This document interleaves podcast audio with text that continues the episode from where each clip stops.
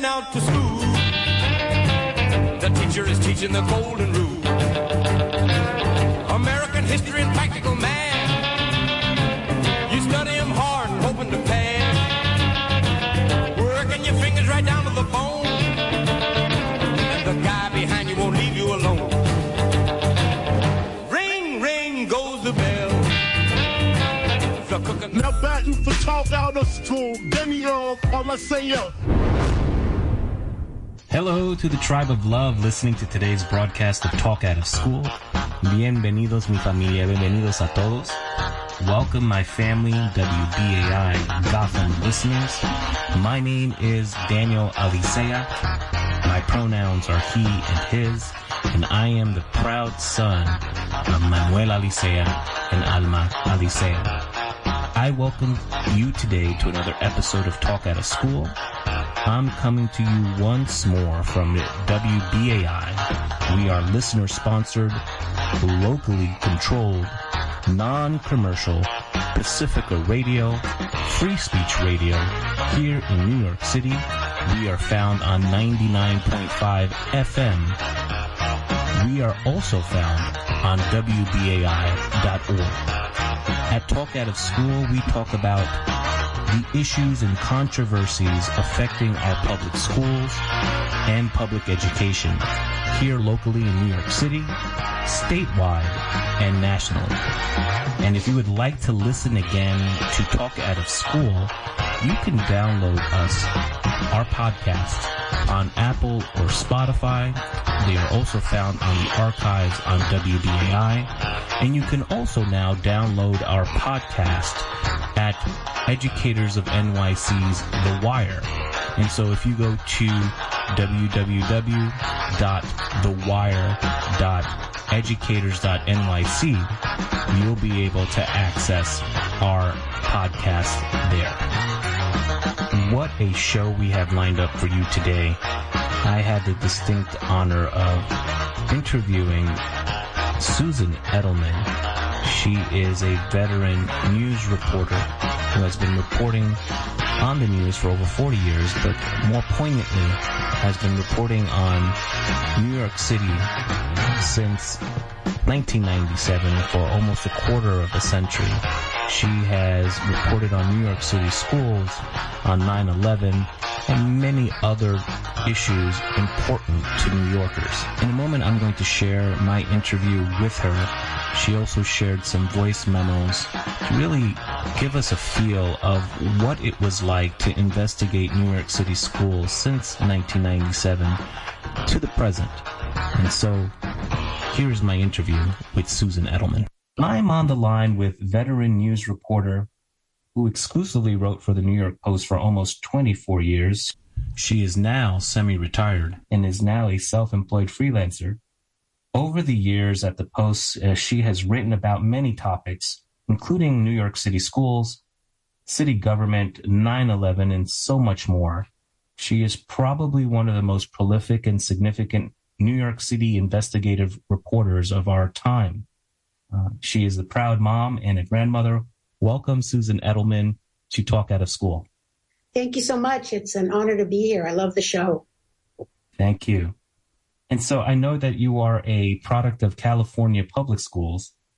What inspired you, Susan, to become a journalist? Now, I went to uh, UCLA and um, took a journalism class. I got the bite. I got bitten. Um, I got the bug, they call it. And you just fall in love with the work, uh, writing, exposing things. And uh, so that's, and then I went to the, the University of Illinois for journalism school one year, got a master's degree, and I've been a reporter for more than 40 years. So, Susan, from California, you decided to take a, a position with the New York Post in, I believe, February of 1997. What made you join the New York Post? Well, earlier, uh, you know, first I joined the Bergen Record, moved out to the East Coast. My husband was from Queens. And um, so after we got married, we moved out to New York, to New Jersey.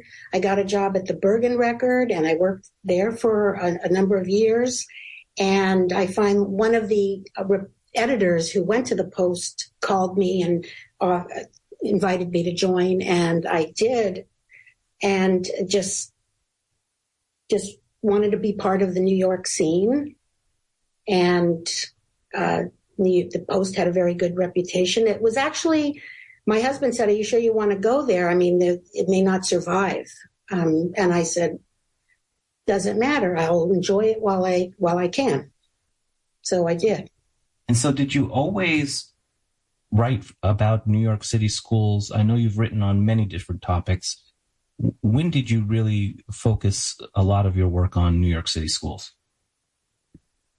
Well, soon after I came, I was uh, I was made the education the daily education reporter, and I did that for about two years under uh, while Rudy Crew was the chancellor, and there was a board of education, not a department of education. This was when there was a seven member board, members appointed by the the five boroughs, and maybe one by the mayor, and would go into a meeting and they'd all debate.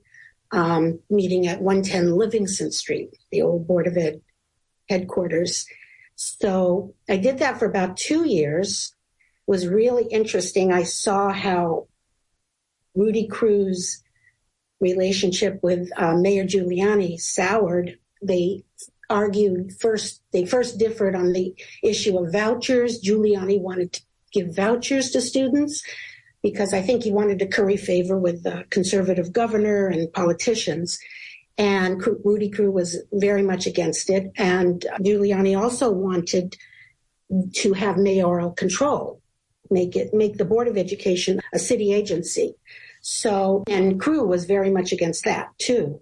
So I saw how Giuliani was like a maniac. He just made life miserable for Rudy Crew every day he would do something to throw some kind of grenade in his path.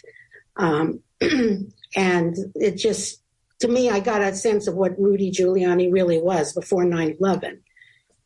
Uh, so they uh, eventually, uh, there was, he eventually was fired by the board in 1999.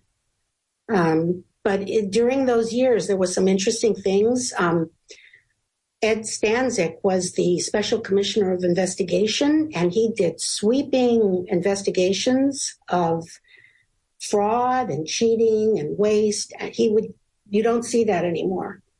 Today, the investigations are very limited by the special commissioner investigation. They do little things, you know, someone uh, charged for overtime when they didn't work the overtime. You know, I'm not saying that's not important, but they don't do the sweeping investigations of corruption and fraud and waste that Ed Stancik did. He's, you know, he has died. Um, some of his, uh, then also during those years, the governor appointed what the Moreland Commission, which is a gubernatorial commission to investigate the city schools, and they investigated the con- school construction authority and how they were spend, you know, they had all billions of dollars and they weren't really building any schools or they weren't doing it efficiently. And they also investigated some things that I exposed, which a series of articles on how schools were adding their their enrollment with phantom classes phantom students, students who weren't there anymore, had left, and they had classes filled with with just with names of people who were not there anymore, and they would get this would help them collect more money. And the Moreland Commission, when they came out with their report, they confirmed this, and they found so many cases of all over the city of this kind of uh, fraud, and they even had dead dead children on their ro- on the rosters. The headline in the post, the front page headline was "Dead Kids Learning," you know, a play on Dead Man Walking. Oh and uh, so it was that came out during the years, and Rikers Island even did it. They Rikers Island had a school, and for for students who were incarcerated, and they padded their enrollment to get more money. So those are the kind of scandals that came on came up during those years.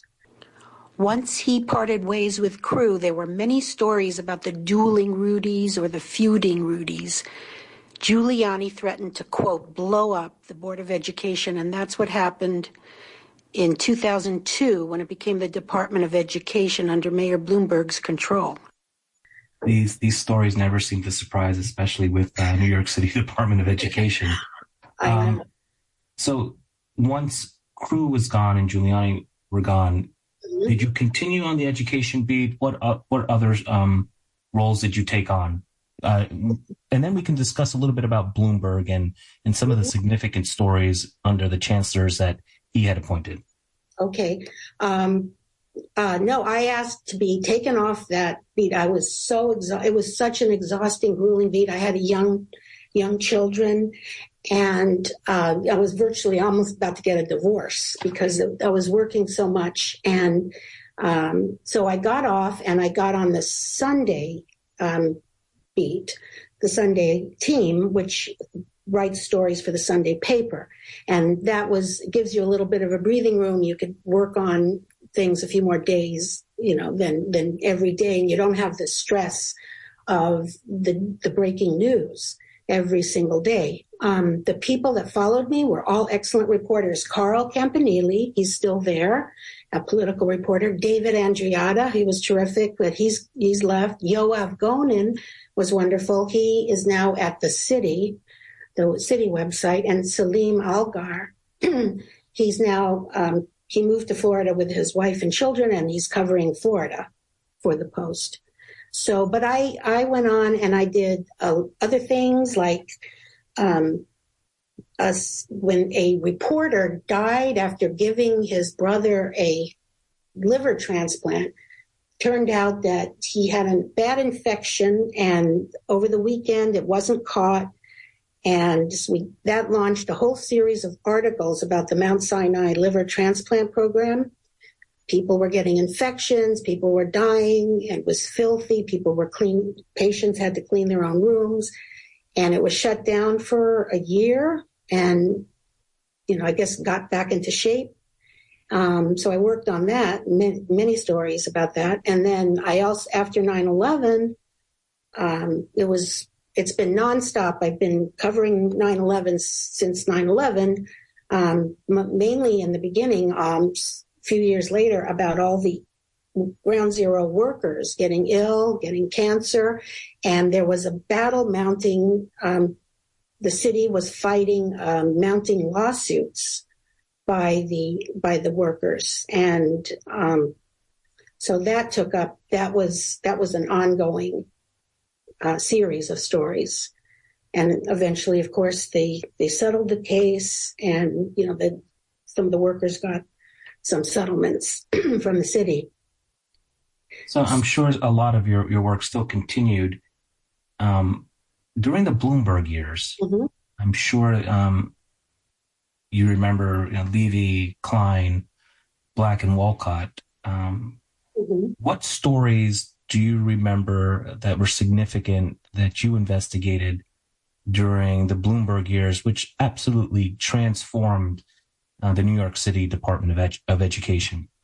In the Bloomberg years, he and Chancellor Joel Klein closed about three dozen large high schools that were out of control and chaotic, like Franklin K. Lane and Lafayette in Brooklyn and Christopher Columbus in the Bronx. The buildings were broken up into several smaller schools with no more than 500 or so students.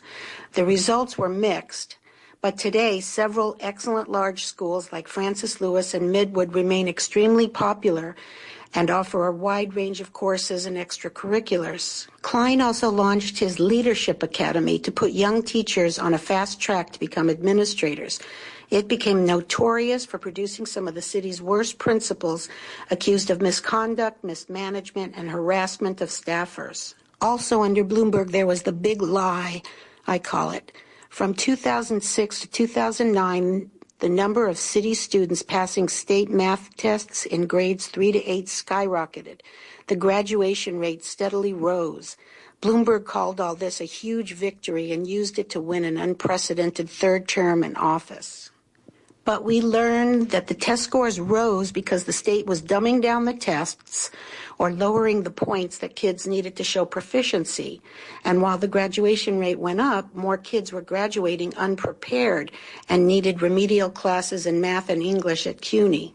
What happened was behind the scenes, um, the state education commissioner, Richard Mills, was instructing CTB McGraw Hill, the uh, the ones that did the, prepared the test, to gradually lower the quote cut scores, the minimal points that kids needed to pass or to demonstrate proficiency. So when you lower the bar, more and more each year, more and more kids were passing.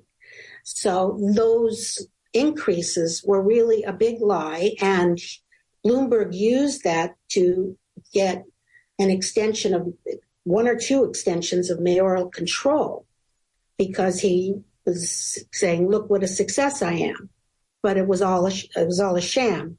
And so, De Blasio takes over in 2014, uh, becomes mayor, and appoints uh, Carmen Farina. What could you tell me about uh, your experience with Farina and then Carranza during the de Blasio years. De Blasio's first chancellor was Carmen Farina, who came out of retirement for four years. Soon after she took over, a teacher alerted the Post to PS 106 in Far Rockaway, which we called the School of No because it had no textbooks, no gym or art classes, no nurse's office, and no special ed teachers. Kids were ushered into the auditorium every day to watch movies. Principal Marcella Sills was finally fired for excessive lateness and playing hooky while collecting full pay and benefits. De Blasio's biggest success was launching universal pre-K, but his other signature issue, the renewal program to fix failing schools, was a flop. The city spent about 750 million on 94 struggling schools, but most of them didn't improve very much, and some wound up closing. Millions were spent on leadership coaches with shady track records and consultant friends with connections to Farina, I found. De Blasio finally pulled the plug in 2017. We also did a series of stories on grade fixing and credit recovery in high schools.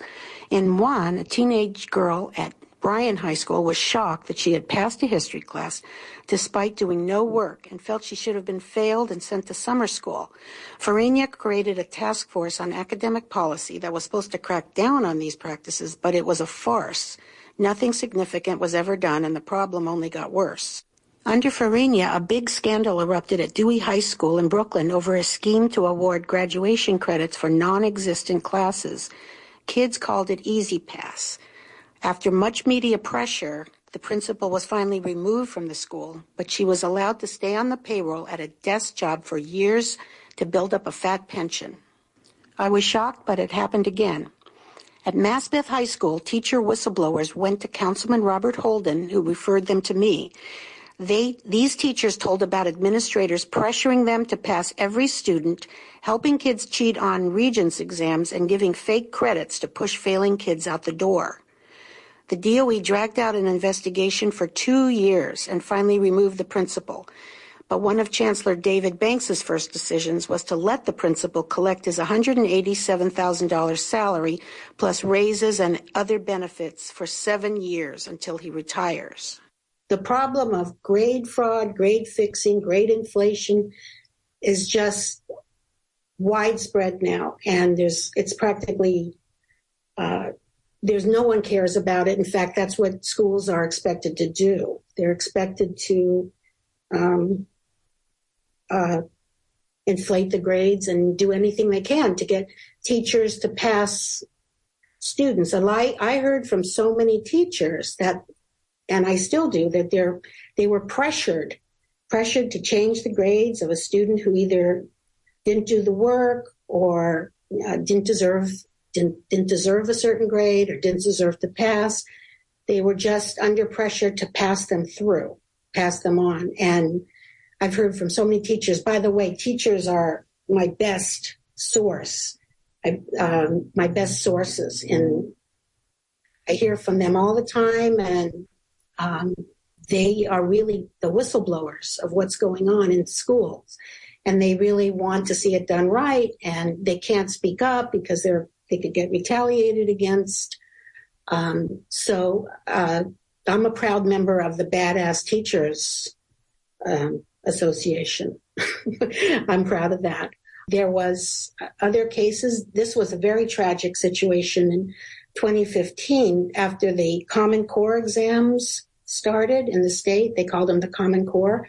Uh, a principal of a West Harlem school, um, I found out uh, they just said someone said, "Oh, she had left the school or she got ill," and I found out that she threw herself in front of a subway train and killed herself. Um, a day after her students took the Common Core exams, the state exams, and it turned out that that day uh, one of their teachers had complained that she was cheating. She was filling in the answers for children who hadn't finished the test, so they would get a better score. And yeah, that was a very tragic thing. That just shows the, the pressure that principals were under as well. You're listening to Talk Out of School on WBAI 99.5 Free Speech Radio. This is Daniel Alicea of Talk Out of School, and I'm speaking to Sue Edelman. She is a veteran news reporter uh, who has covered many topics, including our New York City schools. Another big story that stands out. De Blasio dragged his feet for several years on the DOE's investigation of 39 yeshivas accused of depriving religious school students of a basic secular education, which is required by state law. Internal emails leaked to me showed that de Blasio and his top deputies agreed to go easy on the yeshivas to win Orthodox Jewish support for his continued control of city schools. The DOE investigation is still not complete and a report not yet issued. De Blasio then uh, replaces Farina with Carranza and also Meisha Porter. What do you recall of the Carranza and uh, Porter era? Well, Carranza brought in his uh, a lot of his friends from Houston, from California. Um, one of his friends was Mario Trujillo.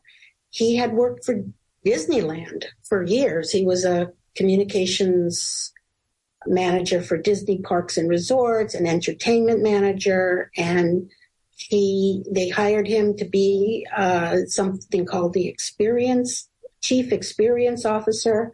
It's kind of funny. Um, he brought in, Carranza also brought in a guy named Abram Jimenez, who I found had a very troubled history in California. He had all kinds of disciplinary problems, but the biggest problem was he was a vice president before he joined the DOE. He was vice president of Illuminate Education, a software company in Irvine, California, and he had an investment in this company, which was doing business with um, the DOE.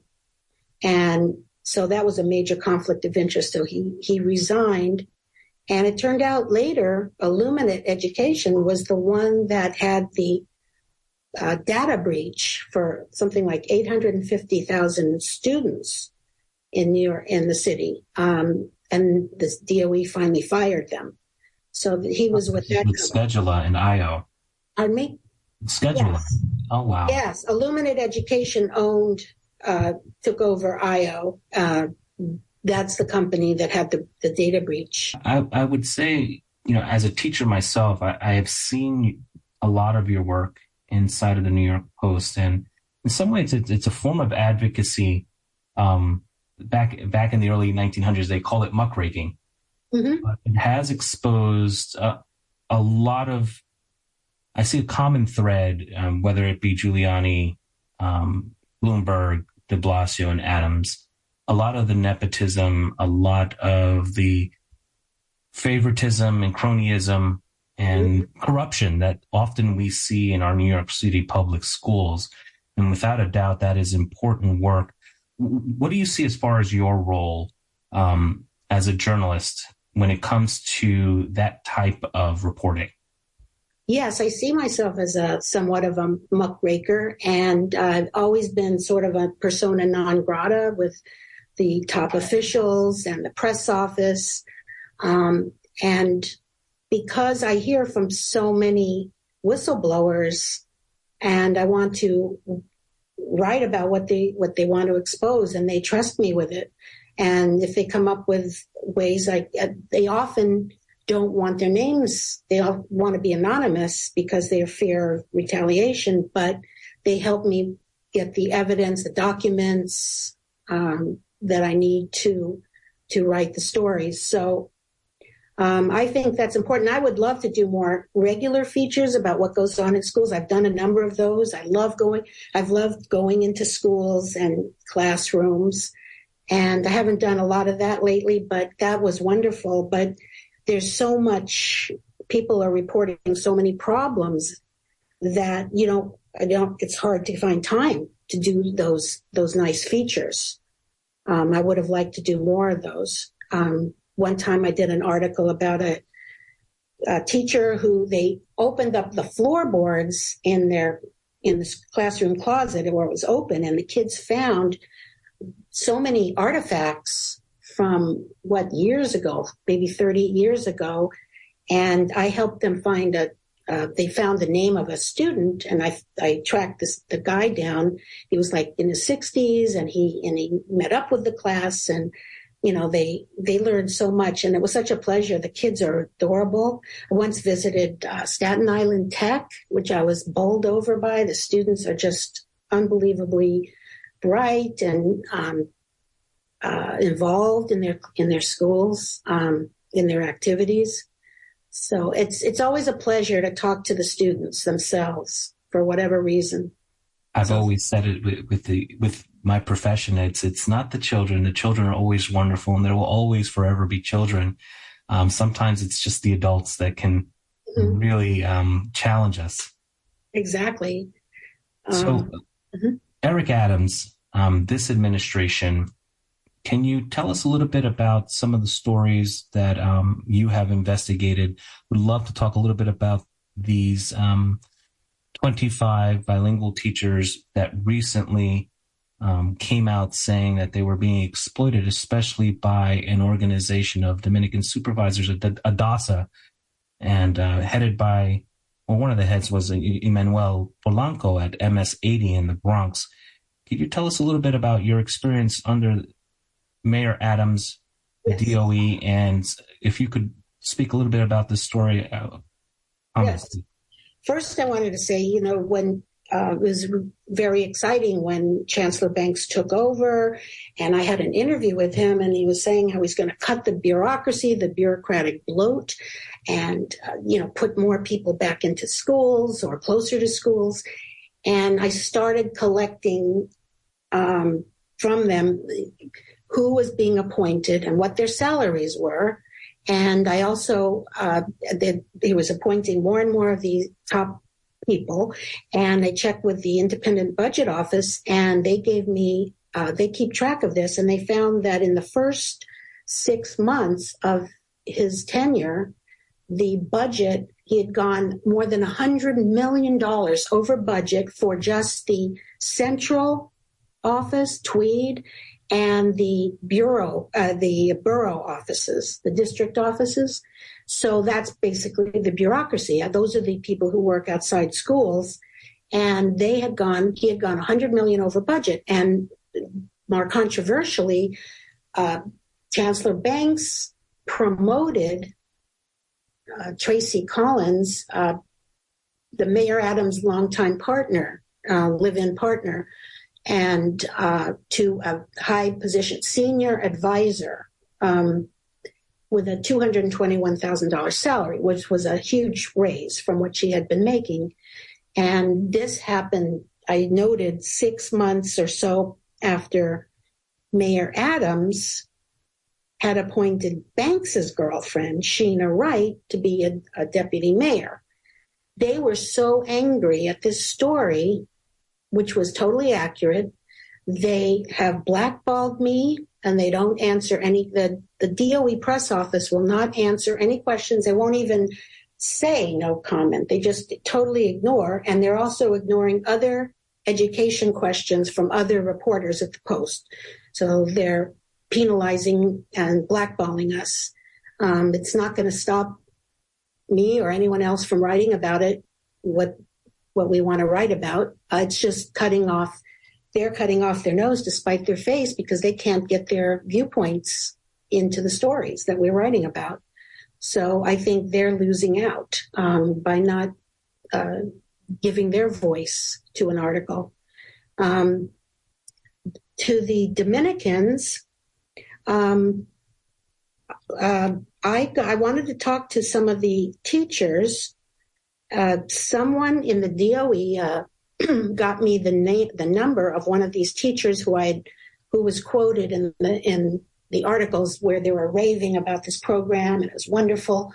And I called up and it was um, the sister of one of them, and she spoke Spanish. I was able to speak a little Spanish with her, and she got the teacher to call me, and that opened up the whole thing because we found out he was in a house with 11 uh, house that Adasa had leased with 11 teachers and they each had to pay like 1300 or 1400 a month and they had they only had one room and they shared a kitchen and a bathroom and there were other restrictions and um, it seemed like Adasa was making a profit because I found out what they were paying to lease this duplex. And so what they were charging in rent was, you know, a, a, a hefty profit over what they were paying for it.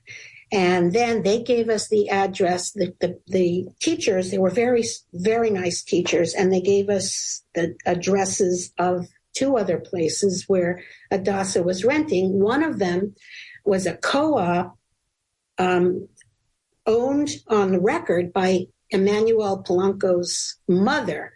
She, he's the principal of MS-80, and he was vice first vice president of Adasa. Um, Adasa is the Association of Dominican American Supervisors and Administrators. They're DOE administrators, and so he this he I found on city records that it was his listed as his own has owned by his mother.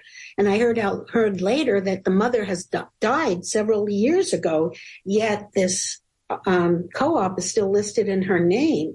So where you know he was collecting money and they were paying money to his wife who happens to be uh, an elementary teacher in the doe and the teachers had to pay her money and they also were told they couldn't have visitors, they didn't have a key to their own mailbox, um, and they just felt uh, very. And I'm finding out something else, another abuse that happened. I'm going to be writing about shortly, but um, no one seems to be helping them. I'm trying to, you know, the UFT said they would help one teacher. They're having a meeting soon with the UFT, but the UFT says they're trying to get these teachers help.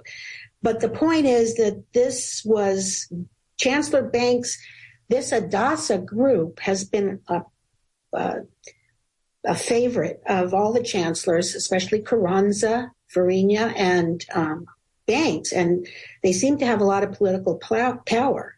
And they can get. They thought they could get away with this, and uh, this was supposed to be a, a a partnership between the DOE, Adasa and the uh, consulate, the Dominican consulate in the United States, and the consulate has gone quiet. They have, they're not saying anything, and um, they say it's under investigation by city and federal authorities. So Some very serious allegations. Um, right, it could be like human trafficking, exploitation, um, uh, extortion. Who knows where the money went? Yeah. Uh, There's as, a lot of questions as a child of a Dominican immigrant, a soul crushing story just to hear that here is my employer involved in uh, this type of activity. And it's, it's, it's crushing just to hear. And my heart definitely goes out to, to these 24, 25 teachers. Um, even in my own research, I, I saw that Polanco at Adasa and the chancellor met with the consul in early spring. And I, I guess my questions are, as far as that story, how did Adasa get to decide uh, the logistics? Were they given a, a, blank check and said, "Hey, you guys are are in charge of of uh, making sure these teachers, you know, get their visas, they get uh, housing"? I, I'm I'm wondering how much control they had over that, or are there some other folks at the DOE that uh, knew some things and did not do the right thing?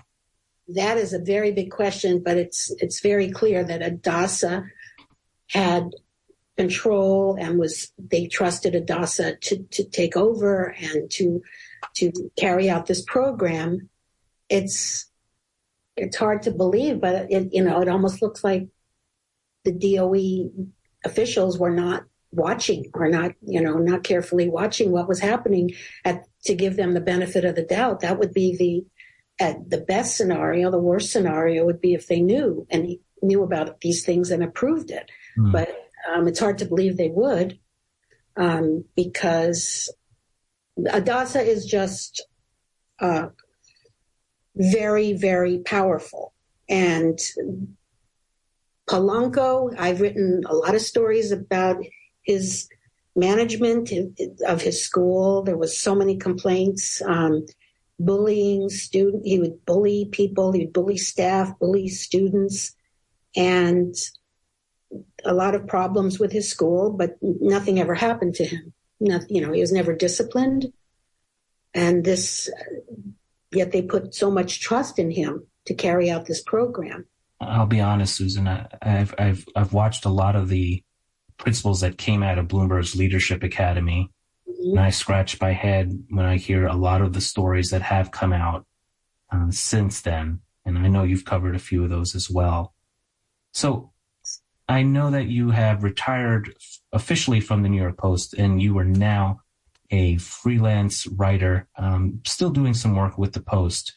What made you come to that decision?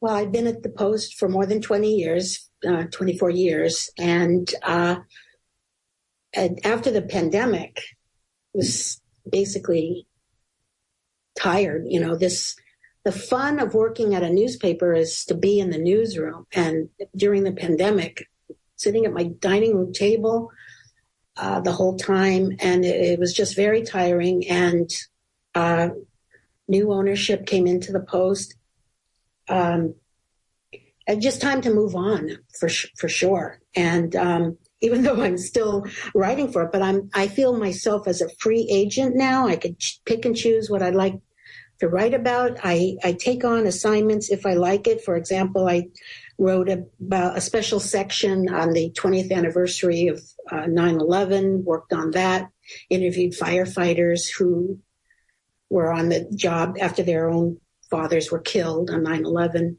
And, but so I feel like, and I'd like to do more, uh, investigative or enterprise reporting instead of the you know the daily grind. Um, so and take a step back and and um, do, do keep doing it because I still love it. I still enjoy it. I'd love to see a Susan Edelman Substack.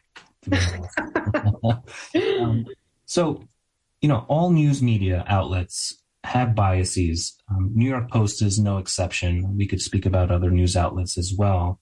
Mm-hmm. The Post is one of the oldest running newspaper here in New York City since 1801, started by Alexander Hamilton. Mm-hmm. Now owned by News Corporation, if, if I'm, I'm correct. Some correct. would say that, that the New York Post uh, has a, or leans conservative, very populist um, ideas, at least is coming out of their editorial views.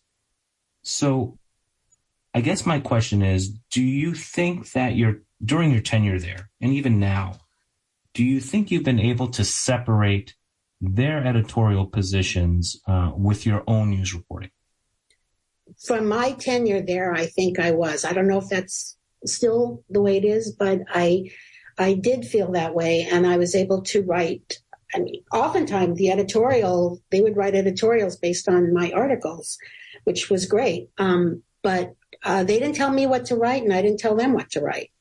So I, um, the editorial side, and yes, it you know was conservative, um, but the what I liked about it was the always looking to expose wrongdoing or, or fraud or waste. Um, that's the thing that I liked about it. And there's, when it comes to something like that, you, it's not a political thing. It's wrong. It's not Democrat. It's not conservative. It's not Republican. It's just wrong. I feel like I was able to do some, do a lot of that and also stand up for the little guy, stand up for the uh, people being victimized in whether it be, you know, in a hospital or school. Um, so that was what was gratifying to me. I, it's Um, not political myself. Um, I'm not. Um, I would call myself independent. And I've I've liked the Post because it's sort of there was the underdog paper, and you know one recent example was the. I was shocked at how the the mainstream media and the and Twitter and the social media uh, censored this this the story on Hunter Biden's laptop, which before the election, and now years later, a couple years later, everyone admits that that was a totally accurate story. Um, uh, I feel terrible about what happened. Um, feel that it was a, a crushing censorship, a crushing. Because one thing I do believe in is freedom of the press. I'm a very strong believer in freedom of the press, so that was very uh, shocking to me. So, what's the nicest thing someone has ever said about your reporting, Susan? Um, one of the nice things when people trust me, when a, a police officer once told me he was a 9/11, uh, he had a 9/11 illness, and he shared his story, and he said that we we he trusts me. Trust is very important. I think that is one of the nicest things um, anyone has ever said. Anyone who trusts me, I, I am very grateful. Um, one teacher once called me lethal, which I thought was funny. It was, but it was a nice thing to say. Um, and, uh, which means I kind of get, uh, get results, which is great. Um, so I would say the number one thing is having people trust you to tell you their stories and give you, um, give you the evidence you need. And many people go out on a limb, both teachers, teachers go out on a limb to give you information. And they really they know that if if it comes out that they were blowing the whistle or giving out in, inside information they could get fired they could get disciplined. But they go out on a limb to give it to me and other reporters. Those are the the um, the people who are the most important in the system if anyone deserves any credit they do Unsung heroes. yes yes definitely So, Susan, what would you say uh, to the critics of your reporting? I'm sure you've heard criticisms over the years. To critics, I would say that I strongly believe in the importance of good public schools. My mother is a retired elementary school teacher in LA. My two brothers and I, my husband, and our two kids all attended public schools and colleges, except my daughter attended one private college. My grandson attends a DOE pre K in Queens, so I care very much about early childhood education. You're listening to Talk Out of School on WBAI 99.5 Free Speech Radio. Lainey did want me to ask you about your FOIL lawsuit that you filed, I be- believe, beginning in 2016. Could you tell me a little bit about it? Yes, yes. Um, we had uh, the se- me and several reporters. Yoav Gonen was one of them. Uh, Carl Campanile, and we had put in FOIL requests that were over a year old or more. And what would happen is every month, the DOE press uh, FOIL office would say, "We will give you the records in next month. I'll give you a date." That date comes and they give you another letter. We're extending it another month and another month and another month. And it turned out, uh, so I appealed. You can appeal when they when they don't give it to you, and their answer was that as long as we uh, give an extension, we can go on indefinitely. Um, very grateful for the the New York Post lawyers, and they they work for the Post and probably other papers filed a, a lawsuit claiming that this was against the um, open records law, freedom of information law in New York. And it turned out it was true. They they can't do this. They can't um, ex- unilaterally extend their deadlines month after month. Um, so I insisted on if we had a settlement, they would give us the records, but I also wanted them to reform the system. And so this would help other people as well, um, anyone else filing a FOIL request. So we came out with that and they did supposedly reform their system. It sounded good, but they really haven't improved that much since the lawsuit. By the way, they had to, they paid the post $75,000 because when you, when you sue someone and they're wrong, they, you may, you may recover some of the legal fees but um, they what they do now is almost as bad. They come up with various excuses to to um, extend the deadline, and they're not only extending it a month; they're extending it three, four, five months at a time. And it's they. The bottom line is this: they will not reveal. The DOE will not release what they release anything until they want to release it, and they won't release what they don't want to release forget the law. They don't care about the law. Um, and I feel it has a tremendous chilling effect on uh, filing a freedom of information because I filed freedom of information request. By the time I get the records, I don't even give a damn anymore about what I asked. I mean, they it's way past the deadline, way past the news value, and uh, so the purpose of why why they delay. Yeah. Yes, they do do that. And it's extremely frustrating. And it's like, I don't even want to file a Freedom of Information request anymore because I'll probably be in my grave by the time some of this the information comes by and comes through. And it's so frustrating after having sued them and they and they agreed to reform, but they really had no the seventy five thousand they paid was just the cost of doing business the way they want to do business, which is to obstruct. Well, I want to thank you, Susan, for your time. I, I really enjoyed uh, our conversation. And uh, thank you so much for joining us today at, at, Talk Out of School. Oh, my pleasure. Thank you so much for um, inviting me. As an editorial note, um, one common thread I, I saw and heard uh, from some of the things that Susan shared with us today is that with Giuliani wanting mayoral control and then eventually it happening under Bloomberg. One of the arguments against community control of our schools was that somehow the community school boards were corrupt. And yet, whether it be Giuliani, whether it be Bloomberg, and Bloomberg did quite a number on New York City schools. I, I would have loved to hear more about the co-locations and how they have affected our school communities. But whether it be Bloomberg, de Blasio, and now the Adams administration, there has probably been 10 times more corruption inside of our New York City schools under mayoral control.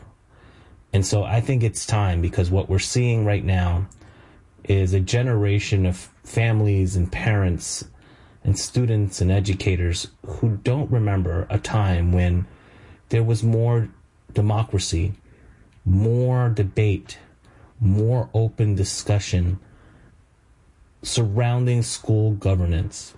And I'm not talking again about two minutes at a PEP meeting where you're told that you're being heard. It is time that we end mayoral control of our city schools.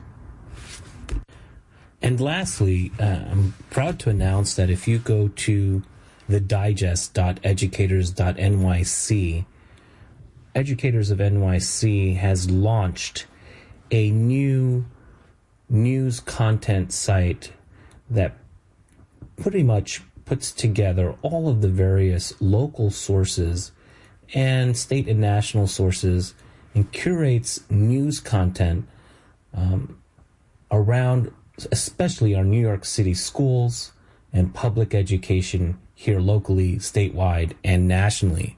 And so I am encouraging listeners to join the growing numbers of New Yorkers who are now reading and signing up for the Digest newsletter online to stay informed on the latest state and national education headlines.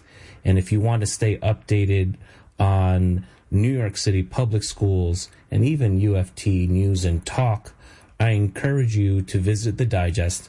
Again, if you go to thedigest.educators.nyc, you will be able to access that page. And I'm encouraging you also to bookmark it. The digest is curated and powered by the educators of NYC. Thank you so much, mi familia, for joining me today on Talk Out of School. And thank you so much to my special guest, Sue Edelman. This is Daniel Alicea, your co-host at Talk Out of School on WBAI 99.5 FM, a Pacifica radio station. Our show, Talk Out of School, is available as a podcast if you missed any part of today's broadcast. Uh, you can find us on Apple Podcasts and Spotify. Please leave us a kind review. You can also access this podcast at thewire.educators.nyc online. Also, please consider becoming a WBAI buddy. As a WBAI BAI buddy, you become a special supporter of WBAI and this show, Talk Out of School. And you can do so by calling 212 209 2950. Again, that number is 212 209 2950. And please make sure to make mention of this show when you make your donation. You can also make a donation online at WBAI.org. Find the button that says Become a BAI Buddy. Bueno, mi gente, I'm going to sign off. And always remember Tribe of Love. That love always wins. My hope this holiday season is that we lift each other up. Lift